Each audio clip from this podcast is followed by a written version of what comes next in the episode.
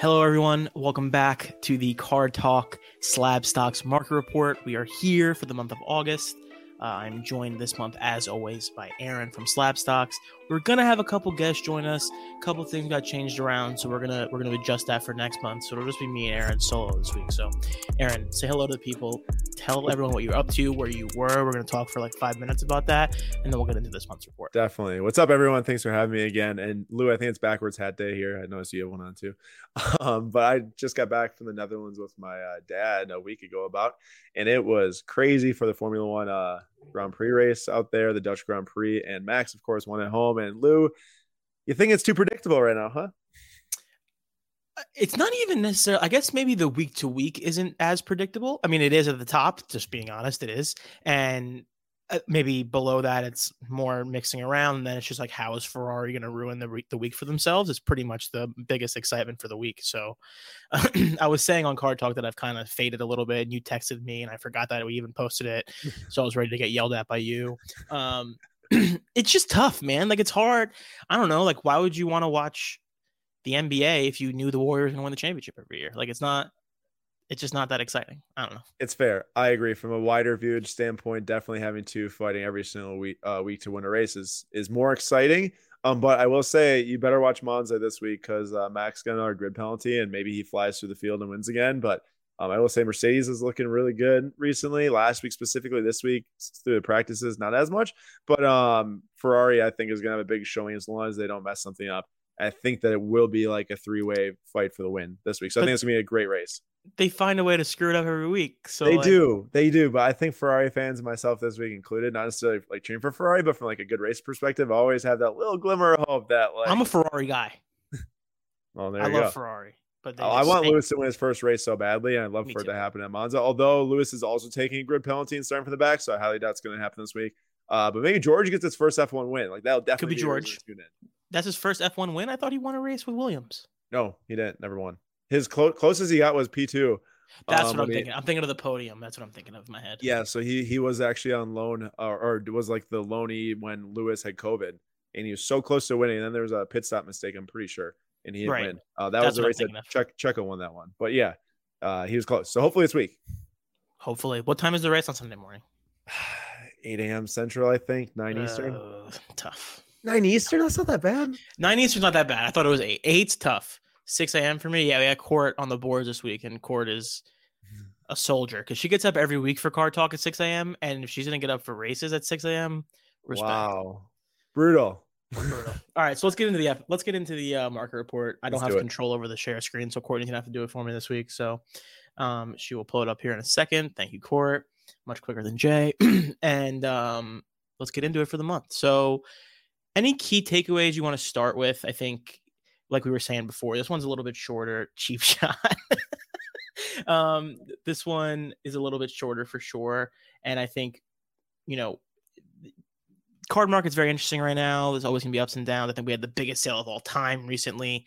Uh, so I'm re- I'm excited to get into it here. So what what are your key takeaways from this? Yeah, for sure. It's a shorter one. Um, the last couple of months we're just re- you know introducing the the whole idea of a monthly market report. I think this is gonna be a good quick read for anyone that want, wants to go read it. So if you haven't read it yet, 137pm.com to read the the monthly market report. Just type in Slabstox in the search bar or sports card market, and uh, you'll find it.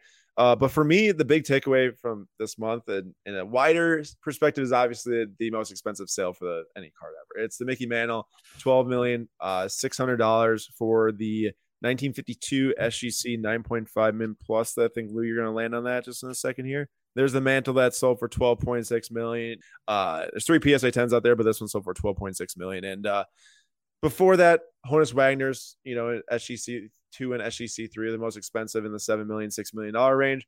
And it really does go to show you got to find copy of a rare vintage card. It's going to sell for the most out there. We have not seen a modern card yet touch these heights, although there are some that will. The triple logo man from 04 exquisite PSA 10 of LeBron, Kobe, um, and Jordan owned by Shine. That would definitely do numbers like this, but uh, we haven't seen it yet publicly. And um, I don't know, big deal for the market, I'd say, just from the standpoint of it gets people reading about the market. Some people will say, ah, whatever, 12.6 million. Who's the 0.0001% that this will affect? Well, it's actually a little bit bigger than that because, you know, every single major news outlet picked this thing up. My mom just texted me the other day, dude. She's at the gas station, takes a picture of the little video screen of the gas station. This card was on there, 12.6 million. Like, Crazy. those are people who had no idea maybe in the last three years that sports cards did something crazy. And then they go home to their closet, you know, pull out some of their older vintage cards. And next you know, they're buying and selling again. You know, that's mm-hmm. the type of thing that affects it. Yeah. I think these super high price cards are very interesting because they these this price fuels the next uh, PSA 8 or uh, SGC 7 that comes and those cards kind of comp off of themselves. But I always have a hard time using something like this as a barometer for like overall health uh, because I just don't think it's the same thing, you know. And I saw a lot of people commenting like, "Oh, this is great for cards," which it is, right? Like it's awesome, positive vibes. Like $12.6 million is a lot of money, but I don't necessarily see how this affects something uh, outside of its own realm, meaning like vintage baseball, high grade vintage baseball. Um, so, you know, your modern Justin Herbert or Patrick Mahomes doesn't necessarily relate to this card in the same way. And I just yeah. want to make sure that is always out there for people because I don't want them to see 12.6 and think, all right, cool, we're back. Like, let's start buying everything. No, definitely don't do that. Um, it's, it's, there's way more to it than just that. But um, and I agree with you. I, I just do think though, however, that it does alert people. It makes of people course. hear about sports cards. You never know how that goes when people hear about it. They'll jump back in if they will, whatever, you know, but definitely it's not the standpoint of, oh, now I can sell my Justin Herberts for five times the money because this thing sold for 12.6. Exactly. Good point. Good point, Lou. Um, did we did we include speaking of Herbert, the, that one that sold for 1.1? Did we have or that that's technically September? Yeah, technically September, so everyone's got to wait to see in September. All right, so but... we'll talk about it next month. You you you're never going to hear about this card that's sold for 1.1 million dollars until next month's market report. well, I just have to say though, it's a big deal. You know, a modern card of a prospect ish, never won a playoff game or made to the playoffs for 1.1 million. That's a huge deal. So he, it's really funny you when you put it like that. He is kind of a prospect. Like he hasn't done anything yet. They haven't no, done anything. Up, he's put up good stats, and plenty of prospects have put up good stats. You know. Yeah. So we'll see. We'll definitely see. But uh, scrolling down a little bit here, you know, obviously when you read the report, you can see all the different numbers and how the different categories change, like pre-war vintage, vintage, modern, ultra modern. Of course, with this Mickey Mantle, it did do some things to the pre-war and vintage markets. If you scroll down a little bit, you can see it. There's some green positive shift there um, over the last it. month. What do you say? We love to see it. We love the green. We do love the green. Now, maybe that modern, ultra modern over the next six months will start to trend green. We don't know, but um, it clearly, you know, there has been a lot of talk around vintage. And I will say this, um, Lou, I know you remember this time very fondly. The whole Logan Paul Pokemon thing, the big box that broke, all that different stuff kind of boiled up to a point where it was like, this has got to be the most talked about period for Pokemon cards. And then after that point, you kind of started to see press or prices just suppress along the way. Um, that's mm-hmm. just how it works. You know, everything. I like where you're going here. Yeah, it like kind of rises up to that point of like the peak attention. Well, what's peak attention here? It's obviously, in my opinion, right now, the most expensive sports card ever sold, the Mickey Mantle. We saw it for the last three market reports we've done, or at least two. We've talked about how these vintage cards have been going up in price. Luke pointed out last week, like, hey, if you're buying this thing at a 40% rise in the last six months, you shouldn't plan selling in the next year.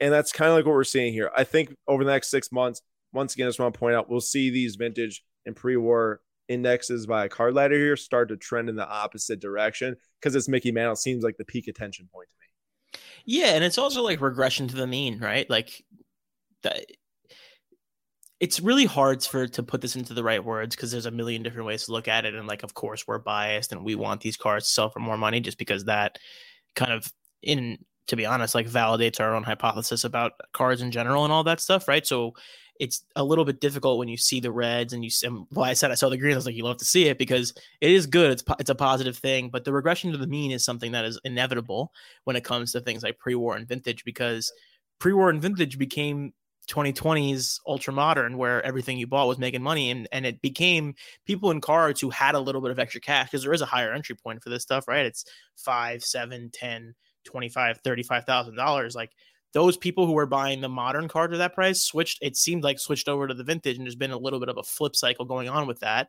And like you're saying peak attention and also just like saturation eventually these things have to come back down. So it'll be interesting to see. Well you know what happens is once you start to see cards hit record highs or at least gaining value more sellers come out. When more sellers come out more supply in the market more people are satisfied by the supply less demand less prices. I mean it's just what happens. The Hank Aaron right above that. So for the most expensive Hank Aaron card of all time. Now, don't get me wrong, a fantastic PSA 9 example here. That thing looks beautiful. And so it's got the sticker thing grand, on it too. Yeah, it's got the silver sticker on, but seven hundred twenty thousand dollars, thirty six percent increase, and that's in the last like year. Like that's a lot. Thirty six percent increase on a seven hundred thousand dollar item. That's a huge gain in value. Yeah. Can it go higher? Maybe. You know, it's a pop. Uh, I can't remember. It's pop five somewhere around there. Yeah, I was gonna um, say like in the single digits probably, or yeah, just five above. five to twenty, somewhere in that range. Um, either way, like crazy card, crazy nice looking copy, and yes, it's sold for an all time high. We'll see where it goes from here. It's basically what it comes down to. Yeah, and I think I might have said it on here before, or I've said it elsewhere, and I and I want to stop saying. because I feel like I say it too much. But a collector once told me, a, a vintage old school collector once told me that uh, when you see like at least two or three of the same card pop up in like a two or three month window, it means the holders of that card have decided that it's too expensive and they're willing to let it go. Definitely. So that's just something you need to keep in mind when you're looking at cards and you're seeing even recent comps where you see one or two sales in the last couple months and there's a substantial increase on the lat from the second to the first, you should expect another substantial increase from the third to the second. And then there's also the conversation of how many buyers of this card are there really right now. I agree with you, Lou. Um, and just because I do want to get my numbers right, I don't want to. Um, That's okay. Yeah. Yeah, Hank Aaron. Uh, it's a 25 pop 25 for the PSA nine. There's two PSA 10s, mm-hmm. um, which is crazy. I mean, the PSA 10s would definitely be multi-million dollar cards at this point. Obviously, think a PSA 10 Hank would challenge this card. No, I think it's getting close. I really do think it's getting close. I mean, there's three. Actually, PSA it would definitely beat it in my mind. I think it's not exactly apples to apples because it's SGC 9.5 versus PSA 10, but I would think a Hank PSA 10 beats this. So you you gotta expect a Hank PSA 10, or sorry, not Hank, a Mantle PSA 10, one of the three that sell is gonna push up to around 20 million. Mm-hmm. So I could see the Hank going for half of that at least, and then you never know. You get the bidding war going, and it could go above this. You know. Yeah. So that's how I feel. I love I love Hank Aaron being from Milwaukee, obviously. So I would rather have that card. Um, but that's just me. It's a great card. It's so like classic old school. I love it. It is, it is. And then if you uh, scroll down a little bit here, um, and then hit that CL50 chart right there. So CL50, the Card Ladder 50, it's not the be all end all. We've kind of explained this in the past. Indexes you got to take with a grain of salt sometimes, just because of the cards are are involved in it. The cards that gain value. If something rises massively in a small amount of time, it can swing the index a lot. Well, I want to point out is that last month, you know, some of like the different stock market indexes were trending green, and now they're trending red in August. But for the Card Ladder 50, we did point out last month that you know the card indexes and card sales it takes a little bit longer for those to get logged. You know, there's a physical process to this. I gotta list it. I gotta sell it. If I use a vault service, I put it up for auction. This type of thing that doesn't happen with instant liquidity via stocks. To where like it will take a month longer to reflect a gain in the market. Like right here, we see the CL50 was up 16.4 percent in uh, August, but also take a month longer to you know reflect the loss. So I think that as this stuff you know changes, just keep in mind that there's a little bit of a lag period in cards because it's a physical asset, the the nature of trading, all that stuff. Um, when I say trade, I mean like selling um, and buying and all that all that good stuff. So just something to keep in mind. But yes, it was a green month uh, for the CL50. And uh, speaking of the CL50, there are a couple of cards we pulled out from the Card Ladder 50 Index. One being the Albert Pujols PSA 10 2001 Topps Chrome traded that sold uh, for $2,600 at the time of this report and it was a 40% increase um, in price versus the previous month. That's a large increase. Now, Albert Pujols. What's the pop on that card? That is a great, great question. Let me check. I'm gonna check. But, keep talking. I'm gonna keep talking right. about these. I'm gonna look it up. As for Albert Pujols, I mean, he had a great month and some change since the home run derby. Dude really got energized. Wants to get that 700 home runs. The Cardinals are giving him the at bats. He's mashing lefties. All that stuff is going on, and people are finally, I'd say, coming around to the idea of his cards being more valuable. Now, a 40% rise in a month in this market, not that's no joke. What do you say? Not sustainable. It's not sustainable. You're right. So, like, I wouldn't buy this thing expecting it to go up another 40%. Definitely not. But what I'm trying to say here is like that takes a lot. That takes a lot of recognition, a lot of excitement around him, and uh, it increased in price. And and I think that you know a lot for a while, I'd say at least like a five year period when he is struggling on the Angels. I don't know if he played five years for the Angels, but at least somewhere in that realm um, people would say, yo, Albert Pujols like, why are his cards not more valuable? Like Trout can only dream of getting his career numbers type of thing, which is honestly kind of played out to this point after Trout's injuries. And uh, I think it's finally starting to see that respect come to this card here because of that uh, fact that he he has an amazing career and now he's doing it towards the end of it. People are getting completely jazzed up because of him. I would not be surprised if prices fall, you know, in the next three months, even if he does get to 700. I mean, if he gets to 700, honestly, I don't know what will happen. I don't want to predict that, but just know that, you know, anytime these cards go up that fast in price within a month, drops can happen. Interesting. There's 395 PSA 10s. That you thought there'd lot. be less at a $2,600 price tag. Yeah. I mean, it, it is that is quite a lot for a card from 2001. That's a Topps Chrome card. A lot of them are pretty off centered, damaged foil on the front type of deal. Um, but yeah, I mean, it's that's not like too much though, you know, for this card to, I guess, be that valuable based on his career. If you think about it, I mean, Trout update PSA 10, there's like 5,000, and they were definitely doing around two to 3K not too long ago. Mm-hmm, mm-hmm. So, no, I mean, it's, it's a, I'm saying it's a good thing. I'm surprised by how high the pop is for how much the card's selling for. And then I also looked at recent sales, like it's 26, 3,000, 24, 27, 29, 25. Like there's a, it's a lot of action on the card. So that's great. I love that. Yeah, no, there's, there's definitely a lot of volume going. But yeah, good to see. Um, and Lou, maybe talking on a perspective here versus like this is not a prospect card, obviously. People no. are spending thousands. They were, and they probably still are on Jasson Dominguez. Uh, what do you see from a perspective of like where money is right now, or maybe where it'll shift as more people start to watch things like this happen with some of the you know established players? Mm-hmm.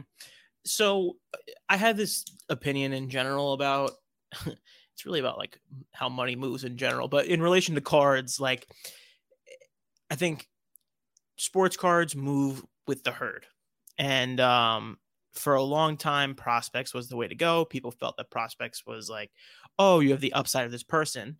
What what started happening immediately was it started getting priced in, and then once it's priced in, there was this time period where it was super priced in, but there was also all this still room for immense growth with these young guys. That has now stopped, especially when it comes to base cards, even like a Topps traded Chrome, right?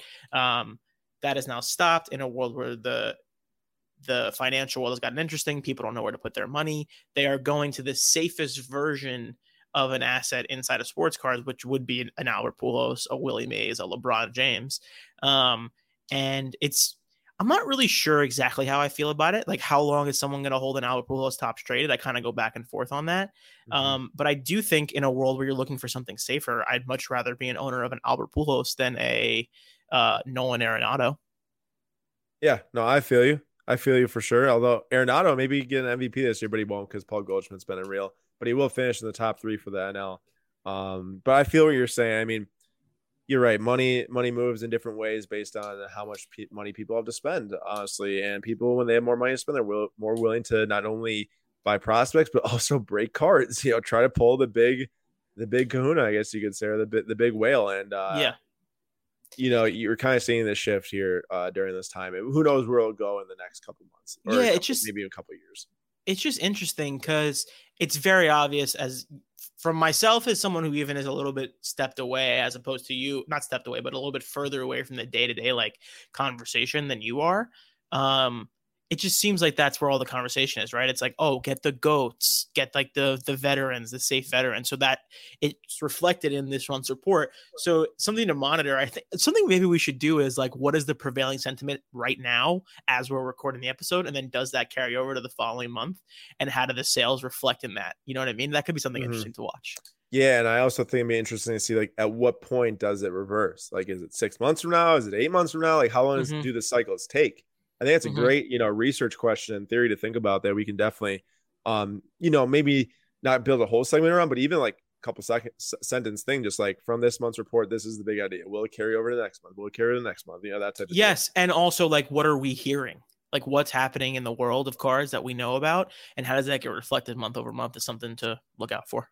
Definitely. I would not discount the whole prospect thing, obviously. As we brought up with the Herbert no. 1.1 million, that we will definitely be reporting on this in the next month's report. But ending this weekend is the uh, Herbert NT Logo Shield RPA one of one on Goldin. It's already at 1.35 million or 1.32 million. So that's already broken the 1.1 Black Finite record. All that stuff. I mean, that's it's it, people are still showing out money for prospects because they know what it can lead to. The Black Finite record that sold like three days ago. Yeah. it's just funny when we call it like an all-time record, and it was like. well, I mean, it's the most expensive Herbert card ever, but it will be broken now in three days. Yeah, know?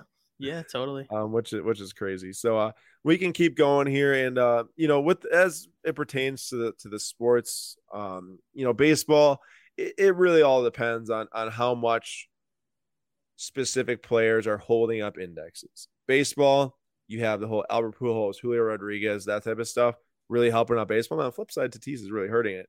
Um, but when it comes to hockey, it's like there's really no reason why someone would go and spend more money on a specific player because of performance right now. So they don't have that counterbalance, um, like an in-season type of deal. So it is down seven and a half percent over the last month with the off season and probably with a big card to sell. Which keep in mind, you know, a couple big sales can kind of swing these things pretty fast. Um, so always, you know, do your research and make sure that you're kind of understanding how the overall market's moving.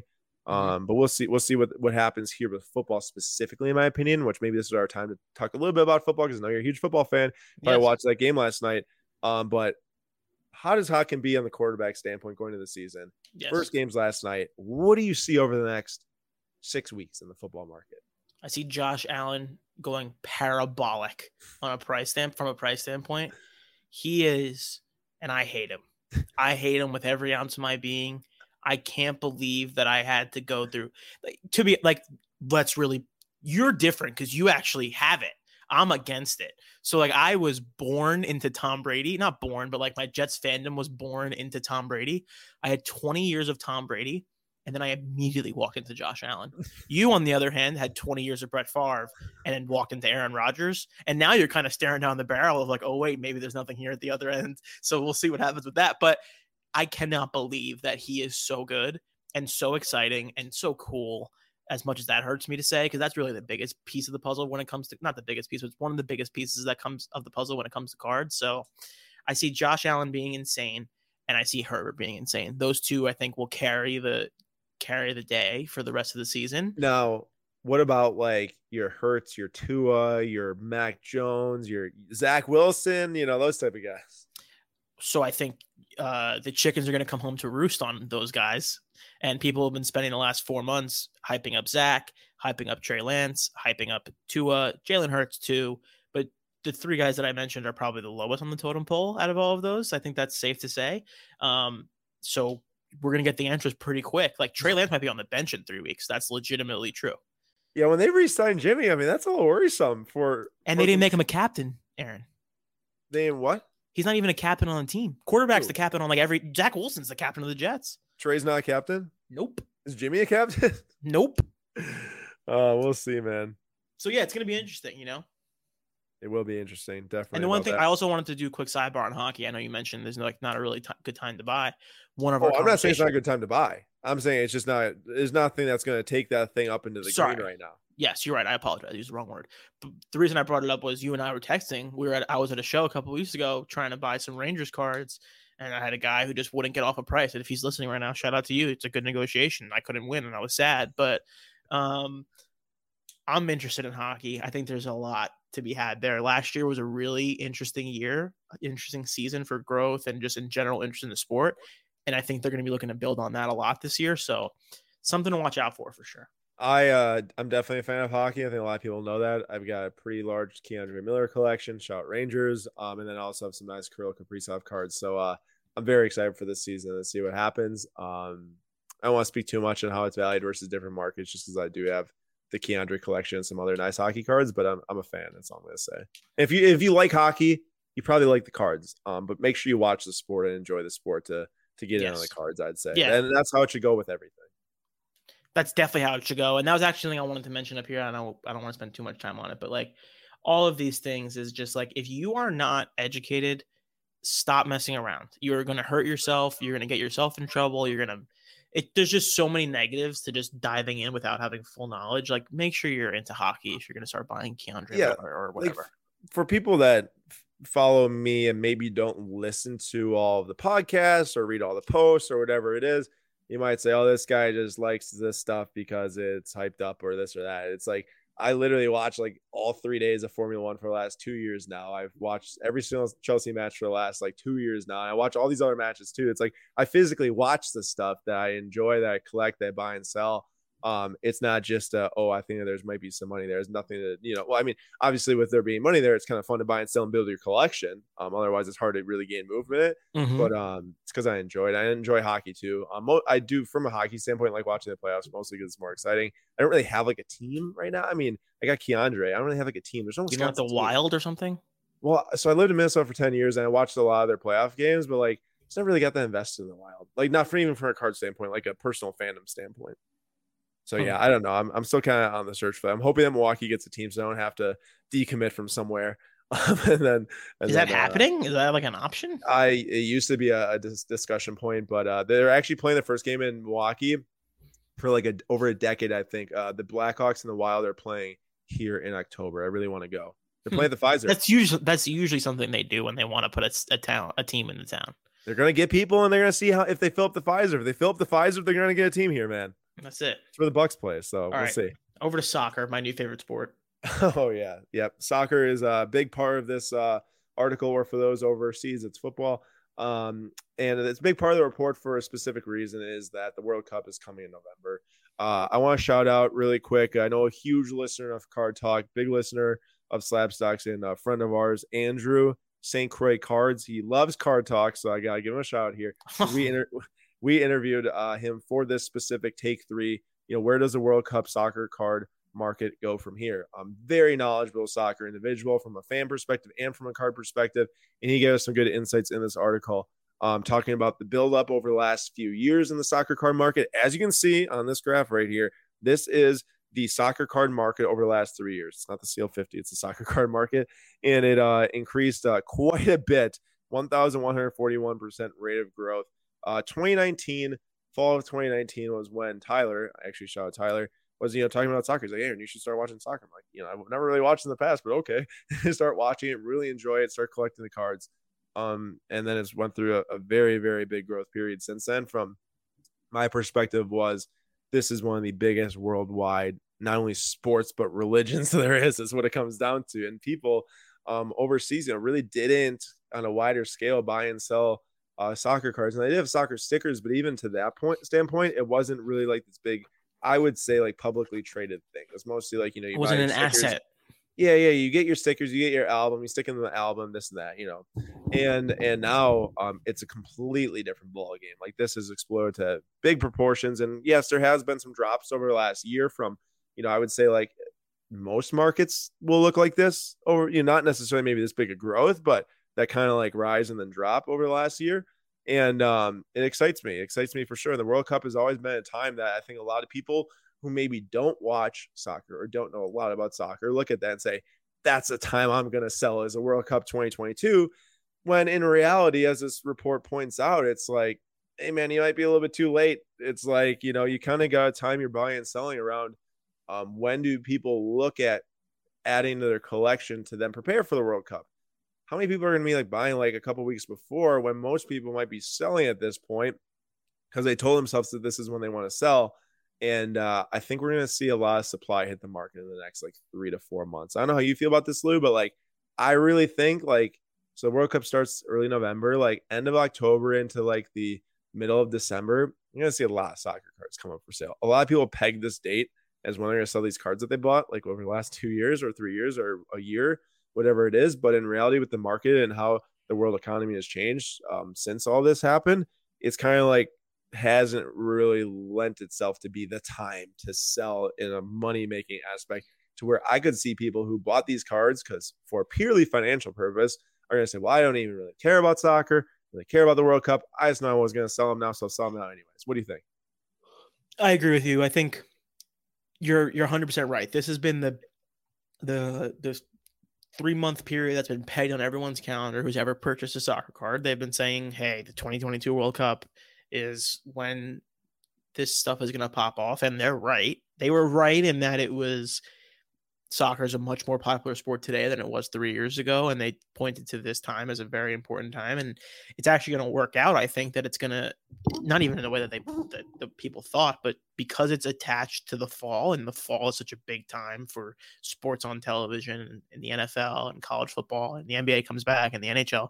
So there's going to be a lot of stuff going, going on. And I think there's going to be a lot of eyes on the sport. So that part was correct. The part that's tough is you can't predict this at the time, but the supply coming into the market is going to be insane, especially in the high end places. I think there's going to be an immense amount of high end Kylian Mbappe, uh, Messi, Ronaldo. There's going to be a ton of high end stuff coming out. So it's going to be really interesting. And you're saying, I know what you're saying, where like it might not be the best time to sell given the place in the world right now. But if you bought a card in 2020, as you can see on this chart, like you're in really good shape right now, no matter how much it sells for, um, especially in the high end sense. So I don't know how much more it'll dip from here. That's impossible to really predict, but um, it is going to be interesting to see the game of musical chairs that gets played uh, on these high end cards. There's going to end up being a couple of these high end cards that sell for way, way, way less than they should, purely from a there's just going to be too much saturation point. Um, so I am interested to watch that all play out. I also think um, when you're talking about 2026, I know we'll get there. Actually, I'll let you get there and then I'll share my perspective. I guess what I was just gonna say, and Luke kind of alluded to it, is that yeah, like right now, this is a very short period in time. If you consider short term and long term buying and selling, whatever, and yes, people peg this on their calendar, but there, no matter what happens right now, there's still so much to be excited about with the 2026 World Cup in the future. Four years down the line, I don't want to be like, oh, you missed the boat. Like 2026 is coming because I know it's a while away, but World Cup is literally coming to North America, and I do expect that there will be a lot of growth in the sport. I don't want to sit here. I can't make guarantees that this card you bought's going to make money or this card's going to go up in value or down in value, whatever it is. All I know is that from a sport perspective, a fandom perspective, we've seen a lot over the last four years grow in soccer. We will see a lot more growth in soccer over the next four years as well. I agree.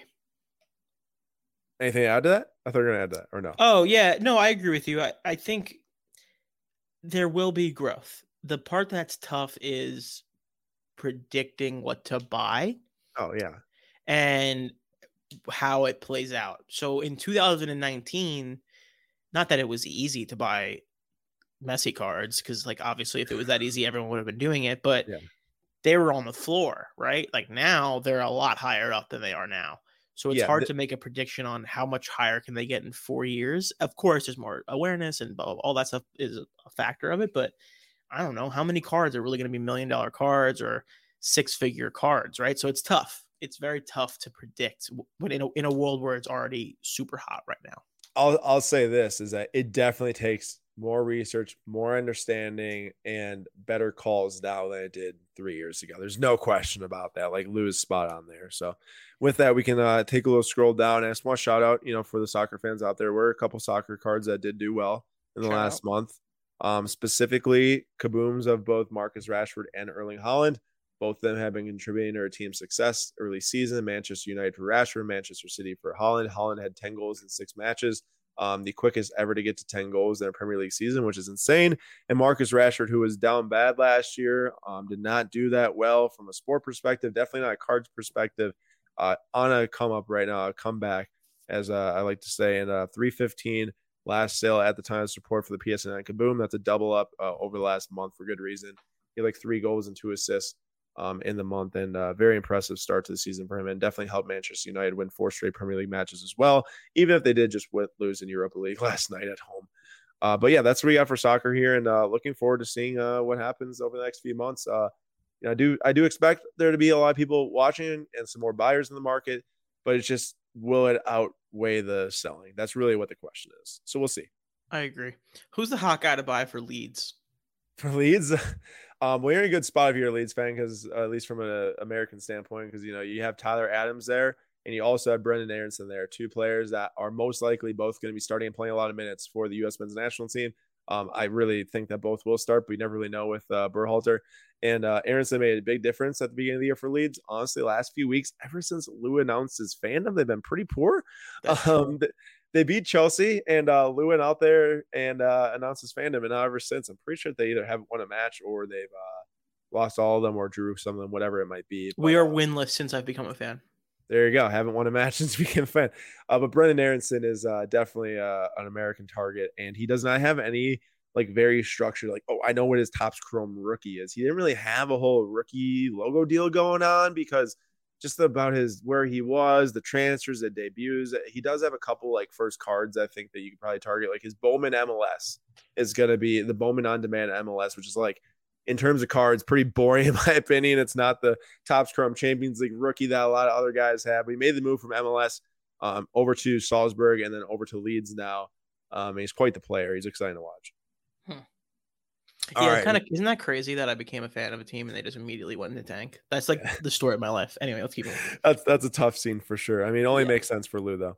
Uh, take four. This is more of Lou's environment here. We got some Fernando Tatis Jr. action. Uh, of course, the most important baseball storyline of August, out, along with Albert Pujols doing really well, is Tatis's PED bust and therefore suspension and therefore massive market drop in a 20 day span from when the suspension was announced to the end of August.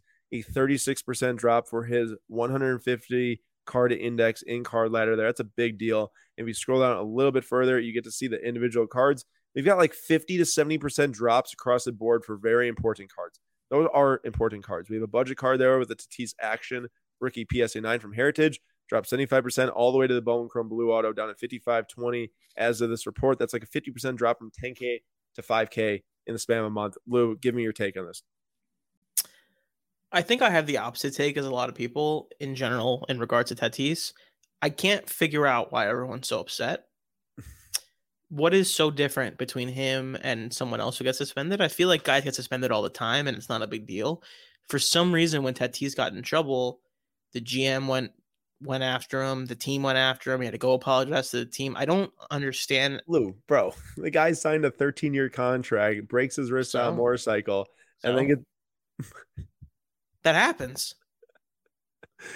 They committed basically their entire future to this guy, and he's going around acting like a moron. But everybody does that. that happens all the time. I don't understand why it was such a big deal. Like, I get it, of course, right? Like, they think he's irresponsible, which he is. They think he's dumb because he took steroids. Everyone takes steroids, so I don't care about that. He just happened to get caught. Nate, so, Nate would say the same thing as you just said. So, what about the steroid thing? Yeah, like everyone takes him. He just got caught. That's hundred percent a fact. Suppose supposedly it takes like multiple times of being a moron yes. for you to actually get busted. Yes, you have to fail a test multiple times before it is made public that you failed a test and you were suspended. Brutality. That's a that it, this starts happening more and more. Though. That's a really bad look for baseball. It is, of course. So uh, that was my like honest fan human take. I don't totally get it, and I also want to say I think that's led to the reaction you've seen on the prices. People have just completely cut bait on this guy like he's nothing. And I get it. He will be back in April and everyone will be excited again. Mm-hmm. So, um, for now, I totally understand why people are dumping it. I personally will consider these cards good values heading into next season. uh, Lou, just a little bit of uh, some market insight. I don't think it might be in this article, um, but we did a little bit of research into this, uh, like a you know case case history example uh, from mm-hmm. the past of someone getting busted for PEDs, and we wrote about in the Daily Slam. Uh, Alex Rodriguez, back when he got busted for PEDs, you know, a few years left in his playing career, which is different than Tatis, who's just starting his career. Pretty sure A Rod's market in the coming month dropped like 50%. Very simple. Mm-hmm. It took two, I believe it took two years all the way until 2016. I believe he was busted in 2014, took until 2016 for all the losses to be recovered. Now, mm. it's could be a different example here with the T's, right? Young player, maybe he comes back, pops off. Maybe you see that two years be a year. Maybe you see better next season recover the losses. Possible. We won't know for sure. But all I'm saying is that it's happened before. Gain or losses were recovered. And uh, not saying A Rod's image is completely fixed because it really isn't. Uh, span, I think in the thought of a lot of baseball fans, but um, it's possible. I'm not saying it's impossible. You know. Yeah, it's definitely not impossible, and it's all driven by. It'll be driven by what happens in the next three years, right? Like that's how we'll not driven by, but the next three years will his performance in the next three years will have be a pretty big factor in how this stuff goes from a from a dollars and cents perspective. I think he's in a really good position with Soto now, and I think a lot of people were upset about that. So it's a wait and see for sure. He's definitely not um, the most responsible kid in the world so far. So hopefully we'll have a chance to make up for that heading into next year. Definitely. All right, we're good there. Uh, if anyone has any thoughts on on Tatis, let us know in the comments on yes what you think of if his market's going to bounce back. If it's not, I would love to hear your take. Uh, I want to point out two things here really quick for who's hot, who's not. This will probably wrap up our episode. Uh, Max Verstappen, as we talked about earlier, gonna go back to back titles here. Uh, regardless do you think he won one or not last year, um, he's gonna win back to back by the record books and the Superfractor Auto PSA 9 with the 9 autos sold for $534,000 by Goldin in August. That's the most expensive uh, Superfractor Auto from Fa- Formula One that sold, which is kind of obvious. Uh, Lewis Super Auto would have to sell for it to beat that. And then uh, that is the most expensive Max Verstappen card. And I just want to point out that, first of all, it's a great time to sell for whoever sold it, I think, right during his his really good race winning one, uh, yes. race winning streak and then also it's clearly helped out the rest of his cards along with his performance too. Mhm. And then really quick to the knot, I just want to point out that 2021 Prizm stuff is getting graded, is starting to get sold, and uh, some different things always come into graphs. So when you're reading graphs, I just want to point out that doing extra research is always important, regardless if you're, you know, reading card ladder, just looking at different sales data points out there. But uh, on this chart, you never know unless you looked at all the different cards that sold. But the jersey number, uh, number two out of 15, or sorry, number two out of 125 sold on this graph. I mean, it was one of the, uh, it was like the $3,500 point. Um, it's good to understand that because, you know, you might look at that and yes, this card has dropped a lot since the very first sale. But you look at that sale and you'll say, wow, this thing is tanked which it has. But in reality, there's a difference in price between jersey number serial on a Prizm card and not jersey number serial number. Now, people might disagree or agree with it, whatever. But just trying to point out here, it's always good to do extra research. And also, it's not good to buy the first graded copy that hits the market of a card that's not like out of five or, or out of 25. I think I that's maybe the worst thing you could do. What we should make a list of like the worst commonly made mistakes, and I think buying the first graded copy is very high on the list. It it might be up there nor- towards number one, honestly. It's imp- it's almost impossible. Like you normally lose every time. Yep, one hundred percent. And and this card basically sold for around two thousand, um, as its first uh was was sold, and it dropped you know around fifteen hundred, Mhm. um, somewhere around there. So pretty interesting stuff. Mhm. And then just the rest of the the report, if you all want to hop on 1:37 p.m. to read it, you know, it covers different card shows. There's a lot of card shows happening in September, a ton as you can see on this list. So if you're in any of these cities, you're able to get out to them. Shout out Oconomowoc, Wisconsin. There's a show on September 17th. Shout out. Shout out. Be sure to be sure to maybe check out a show. Always a great time to go. Always meet people. Um, one of the best ways to connect to people in sports cards. It actually probably is the best way to connect to people in sports cards. And then uh, also important releases in the market. Um, which funny enough, there is actually a 20. We don't have to spend a lot of time on this, Lou, but I don't know if you heard about this. In the same exact year, I've never seen this really done before. A flagship set is releasing for two different seasons. So 2021 Topps Formula One, the first time they made a paper flagship set released earlier this year. It says here September 14th, 2022 Topps Formula One paper. Because of how the releases got pushed back, they're trying to get back in schedule with the actual season that's happening. A 2022 Topps Formula One release, the first of 2022 releases for F1, is coming out here soon. hmm Just interesting. That'll-. That'll be big. Part of me wishes they would just skip it, but I know they're not going to do that, so I get it. Um, but National Treasures Road to the World Cup is going to be a big product, huh? Oh, that's a massive product because they haven't released a standalone NT soccer set since 2018. Kylian Mbappe's first National Treasures card, Pulisic's first NT card. Um, actually, it's the only standalone National Treasure set that they ever made for soccer was 2018.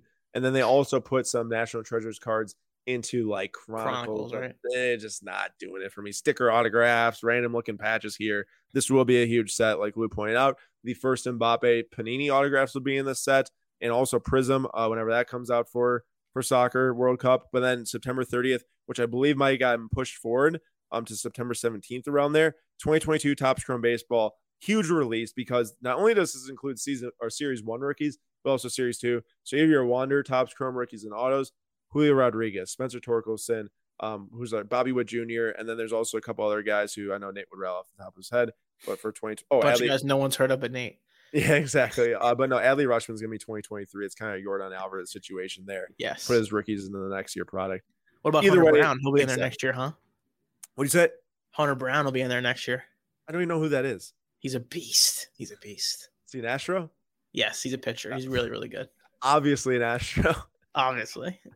Um, I did want to point out one quick thing we don't have on here. Obviously, you would never know to put this on here. September, actually, Courtney, we need to make a note because I'm not sure if we've officially announced the date or not or how we're doing it, but uh we're gonna put a marker right here. If I say something bad, we're gonna cancel it out and we're not gonna put it in. But we'll be doing a trade night at Ryan's store um, September 30th in Columbus, Ohio. Myself, Tyler, Ryan, Jason's gonna be there um, and we're going to make it happen out there. So if you're in the Columbus area, please come to that. And end of marker, we might have to beep all that out. I want a long beep. If we can't have any of that, just a continuous beep for that 10 seconds would be great. Oh, okay. Well, uh, thank you everyone so much for coming to this uh, month's market report here on the Card Talk podcast, joined by Slabstox. I hope you all enjoyed this month's market uh, report and everything. Lou, uh, any last thoughts? No, I mean, as always, like please come in the comments. Let us know if we're missing something. If you have thoughts on anything, please let us know. And then I also making a mental note for next month. I want to do something at the end of this of like, what have we been hearing in the last few days? And then I want to carry that over to the following month. I like it. Also, if there's any suggestions too, you know, we're very open to suggestions. What do you want to see in the actual write up? Or maybe it's, hey, the write up's great, but you're not covering something in the video. Whatever it is, please let us know. Yep. That's all. See you next time, everybody. Peace and love.